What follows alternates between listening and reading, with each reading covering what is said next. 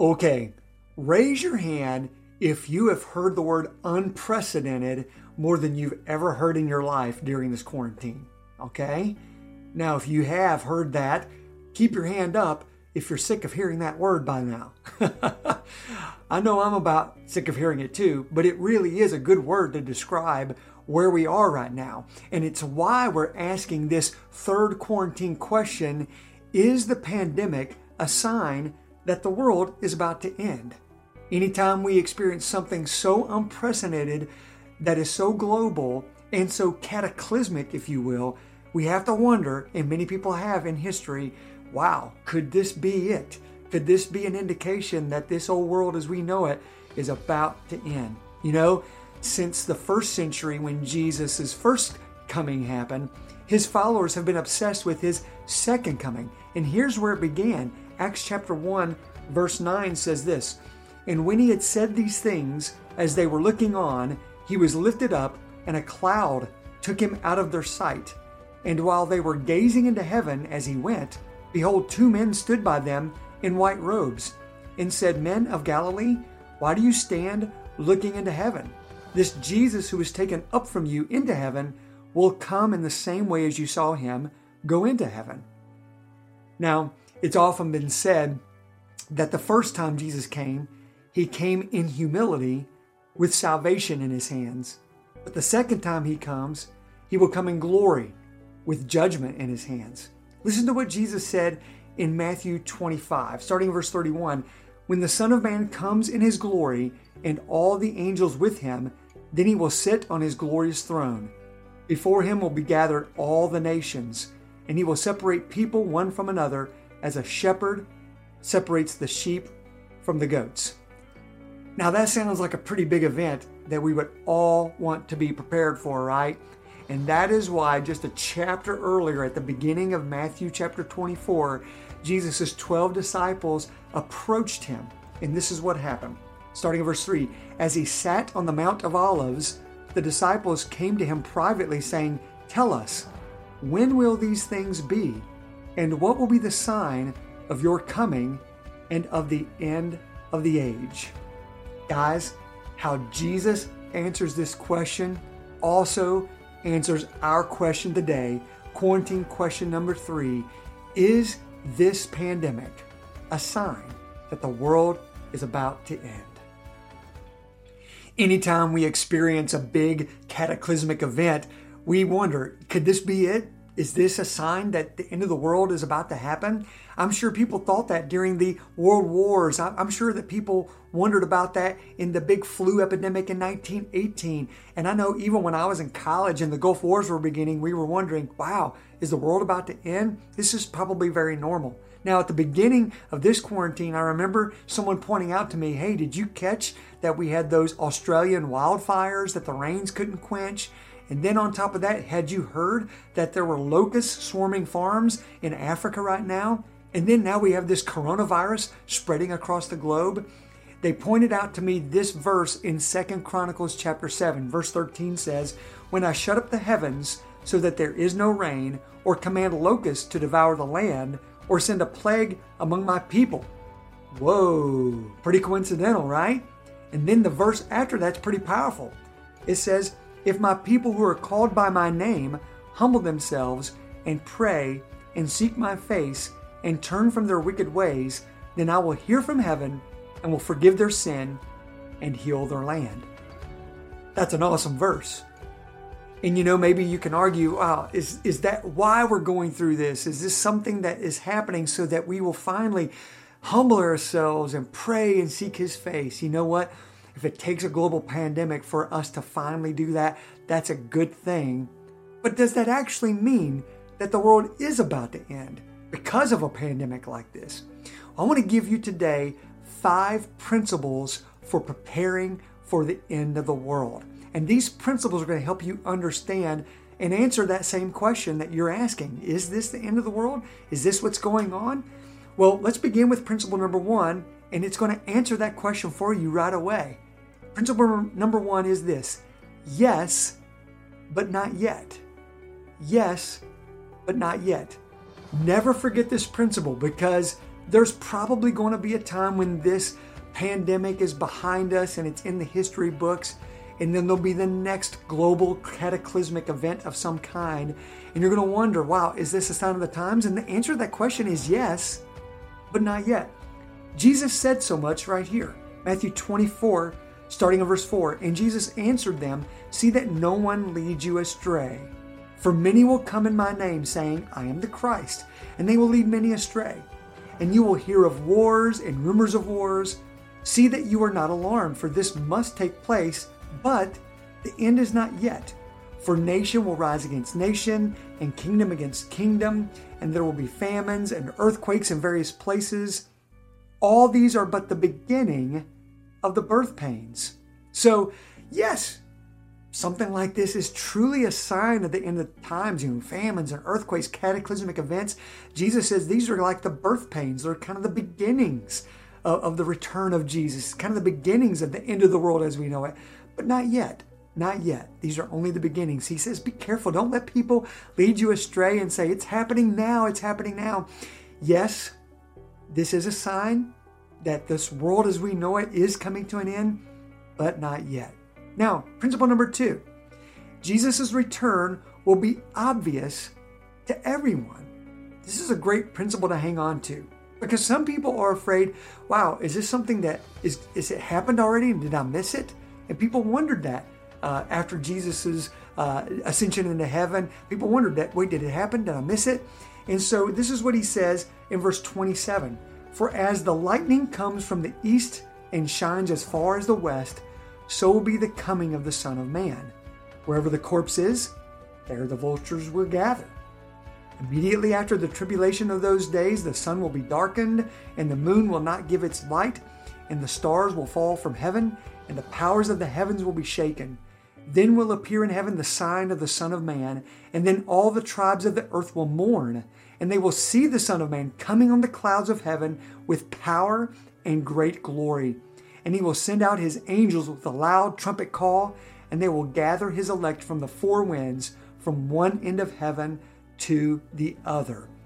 The most important thing you can remember is the nature of Jesus' return, not necessarily when, but the nature of his return. And it says very clearly here, although there's a lot of follow-up questions you might have, like, wow, a sign in the heavens and you know the darkening of the moon and the sun, like, whoa, these are these are some pretty intense descriptions.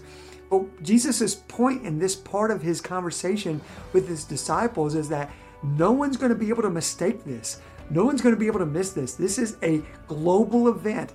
When I return, the whole world will know it. It will happen globally. That's important for us to remember. It's going to be very obvious when he returns. Principle number three not even Jesus knows when he is returning. Not even he knows when he is returning. Listen to what he says in verse 36 But concerning that day and hour, no one knows, not even the angels of heaven, nor the Son, but the Father only. This is my favorite trump card when I hear people trying to predict when he's going to return. Throughout my lifetime, there have been several times, you know, the end of the Mayan calendar, a couple of different guys who felt confident that God had given them, this is the day he's coming back. And I remember hearing about this and thinking, wow, could they be right? Maybe God told them that. Well, this is the trump card against that concept. Jesus says, Not even I know. In some miraculous way, one third of the Trinity, the one who is actually returning in the clouds, doesn't even know and will not know till another third of the Trinity, God the Father, tells him so. So remember that when people start predicting, you can say, okay, nope, not possible. Not even Jesus knows. So if he doesn't know, no human being on this planet is able to predict the day and the hour that Jesus will be coming back. Now, let me give you principle number four. Jesus' return is going to catch the world off guard. Did you know this? Listen to how Jesus describes what the world will be like when he returns. Verse 37 For as were the days of Noah, so will be the coming of the Son of Man. For as in those days before the flood they were eating and drinking, marrying and giving in marriage, until the day when Noah entered the ark, and they were unaware until the flood came and swept them all away. So will be the coming of the Son of Man. Then two men will be in the field, one will be taken, and one will be left. Two women will be grinding at the mill, one will be taken, and one left. Therefore, stay awake, for you do not know on what day your Lord is coming. Ironically, we kind of expect Jesus to return and split that sky and show up during a pandemic. However, there's more biblical evidence that supports that Jesus will return at a time when the majority of the world thinks this world is great and they want to go on living in it and enjoying it.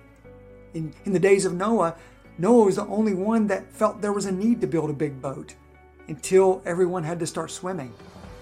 And you know, in many ways during this pandemic, we're wondering if this is the sign of the end times, and that's a good, healthy thing, actually. Because most likely, when Jesus returns, it will be at a time when the vast majority of the world will have long since forgotten their need of Jesus. You know, you have to remember this. If you believe in and follow Jesus, you're like Noah building an ark. You're getting ready for something that the rest of the world may not fully understand or even care about and you're watching for the rain of the end times to begin falling when most of the world doesn't even know or understand it or even believe in it. That's what it will be like when Jesus returns. Make no mistake about it. Throughout scriptures, Jesus makes it clear he's coming like a thief in the night. It's going to catch, catch the vast majority of the world completely off guard. Now, I want to give you one more principle of preparing for the end of the world, and to me, it's the most important one. It doesn't involve toilet paper, pasta, or Clorox wipes, but if we apply this principle, it will absolutely be life changing for you and for others. I have one final principle for you as we prepare for the end of the world. And listen to what Jesus says as he continues his conversation with his disciples. Verse 43 But know this, that if the master of the house had known in what part of the night the thief was coming, he would have stayed awake and would not have let his house be broken into. Therefore, you also must be ready, for the Son of Man is coming at an hour you do not expect. Who then is the faithful and wise servant, whom his master has set over his household, to give them their food at the proper time? Blessed is that servant whom his master will find so doing when he comes. Truly I say to you, he will set him over all his possessions. So here we go. The final principle, principle number five, is this until Jesus returns, do your job. Until Jesus returns, do your job. I remember as a Bengals fan when Coach Marvin Lewis started using Do Your Job as kind of the big theme for the upcoming season. And it was back when we had some really good things going on with Chad Ochocinco Johnson and Carson Palmer and uh, so many wonderful weapons. And we were supposed to have a good season and probably did have a good season that year. But I remember when he was saying, We're just trying to get everybody on this team every single snap of the ball to just do their job. I have to go back to the very beginning of this journey together today when we saw the disciples staring up into the heavens, staring up into the sky in Acts chapter 1. The angel said, Stop doing that. Stop gazing up in the sky and go do your jobs. So, what is your job?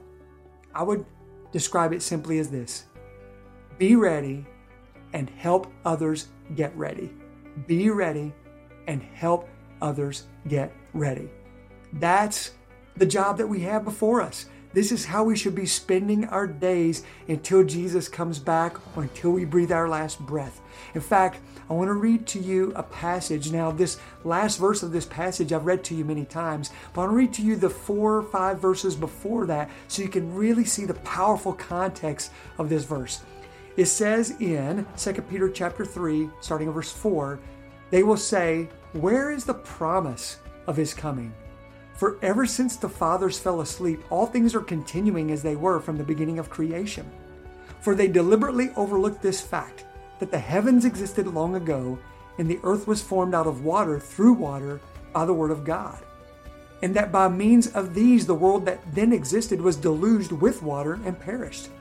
But by the same word the heavens and earth that now exist are stored up for fire, being kept until the day of judgment and destruction of the ungodly. But do not overlook this one fact, beloved, that with the Lord one day is as a thousand years, and a thousand years as one day.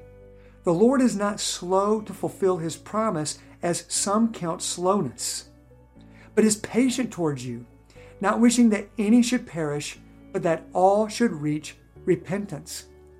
Friends, there is only one explanation to why Jesus has not even returned yet, even before this pandemic. And that explanation is this that God the Father does not want any single person on this planet to perish.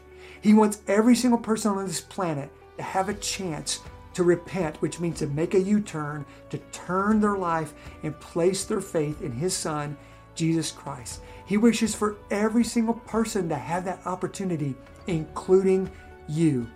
I want to ask you this question today Are you ready? Are you ready for the return of Jesus Christ? Are you ready for that day that's going to catch the whole world off guard where he splits the sky and comes on the clouds? Are you ready for that? Well, I want to read to you just one more passage. It contains a promise that we often recite at Hickory Grove, but I want to read to you just a few verses before that. Romans 10, starting at verse 11, says, For the scripture says, Everyone who believes in him will not be put to shame, for there is no distinction between Jew and Greek. For the same Lord is Lord of all, bestowing his riches on all who call on him. For everyone who calls on the name of the Lord will be saved. Listen, it's that simple. It changes everything. It will absolutely transform your life. But you can be ready for the return of Jesus Christ in one big, awesome moment that's simply called calling on the name of the Lord. So, right here and right now, whether you're watching or listening, I want to invite you to do just that. Get ready for the return of Jesus. Get ready for the end of the world by simply calling upon His name right now as we pray. Father, I come before you thanking you that because of what you did by sending your Son Jesus to die on the cross and pay for the punishment of my sins, that if we just turn and believe in you and call upon your name, you offer us this free gift of, of abundant life and eternal life. Oh Lord, I pray right now that if there are those watching, watching and those listening right now that would just call upon your name and say, Jesus, save me. Here, I give you my old life. Give me new eternal life today. Lord, help everyone that's hearing this and watching this to know that by calling upon your name in faith, that they are now your child forever. They have no reason to fear the end of the world because the end of the world means that they get to be together with you forever and ever in a more glorious place called heaven where there is no more pandemic, no more earthquakes or famines, no more death, no more dying, no more pain. Oh, Father, thank you for doing everything so that we could have life abundantly and eternally with you forever. And we pray all these things in Jesus' name, amen. Wow. I hope that if you were not ready for the return of Jesus, that you got ready just now by praying and calling upon the name of Jesus Christ. If you did that, we want to know.